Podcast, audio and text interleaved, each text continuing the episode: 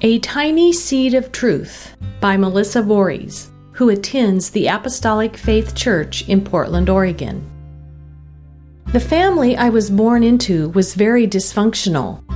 They had a multi generational problem with drugs and alcohol. My grandma, who had nine children, married six times, and every time she married an alcoholic. That was my history. Thankfully, the Lord has a better way of life available for all of us.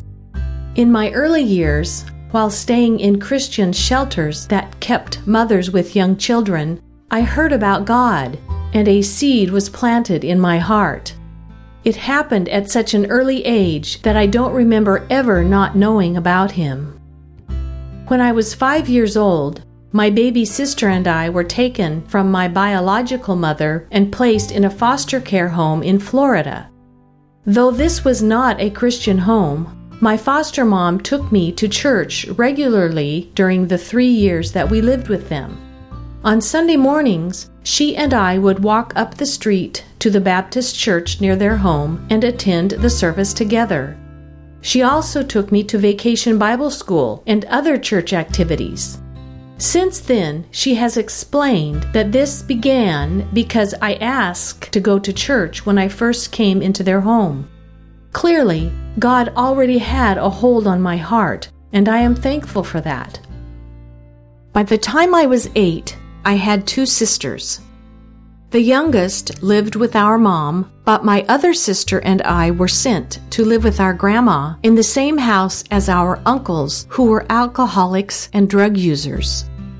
That house was a dark place, but soon a little light shone in. My aunt by marriage had become a Christian nearly two years earlier and was attending the church where she had been raised.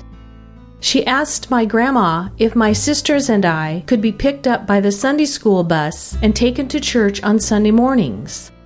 Thankfully, the answer was yes, and I began attending Sunday school at the Apostolic Faith Church.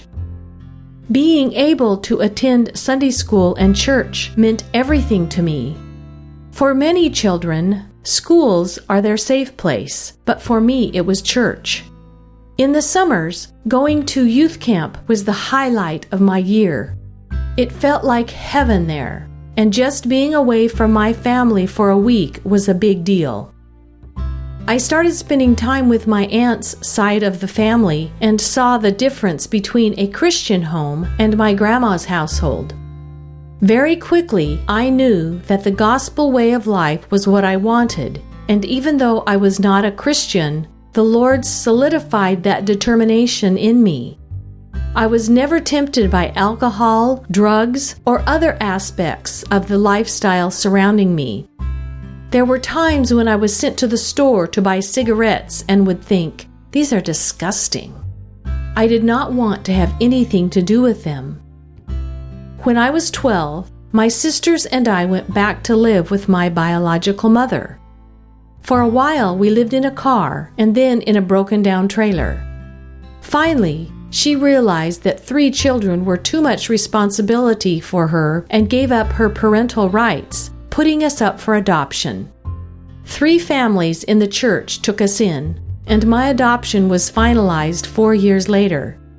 At last, the Lord had satisfied the longings of my heart, and I was surrounded by a loving Christian family. In the years since, the Lord has been good to me and answered many prayers. He saved me on January 20th, 1998, when I was 23 years old. Then in February of the same year, he sanctified me. Two days after that, I was praying for unsaved family members, and the Lord came down and baptized me with the Holy Spirit. Those experiences grounded me in the gospel. The Lord also answered prayer concerning my grandma. Over the years, she came to church whenever I was in a concert or a Sunday school program, and I always hoped she would pray and get saved. However, she wanted nothing to do with the gospel. She said it was not for her. The year our church began holding Christmas on the campground, I invited her to come for the first night, and she did. Later, Someone told me she came on the second night as well. Then another person said she was there the night after that. It turned out that she had attended all three nights, and in every year that followed, she did the same. One year, I called to remind her about the upcoming Christmas event and was not able to reach her. I discovered that she was in the hospital with cancer that had gone into her bones. When I went to see her, she was in a lot of pain, and every other word out of her mouth was a swear word. It was nonstop. In addition, she kept lamenting, I just thought I had more time. I thought I had more time. Surprisingly, she let a minister from our church come and pray with her. Even more surprising was that after he left, her swearing was gone.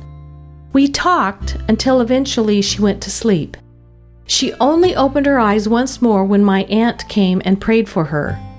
After the prayer, she closed her eyes again and later that day passed away.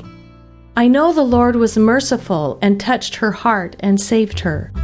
This has been such a faith builder for me in praying for others. I am so thankful for the Lord and all of His blessings. Though I was not born into a Christian family, He has provided one for me in abundance. First, he placed me in a loving adoptive home in this church among the family of God. Then He helped me find a Christian husband with wonderful parents, and He blessed our marriage with a son. Today, because of God's goodness, the multi generational cycle of substance abuse in my family has been broken. My husband and I are able to raise our son in a Christian home.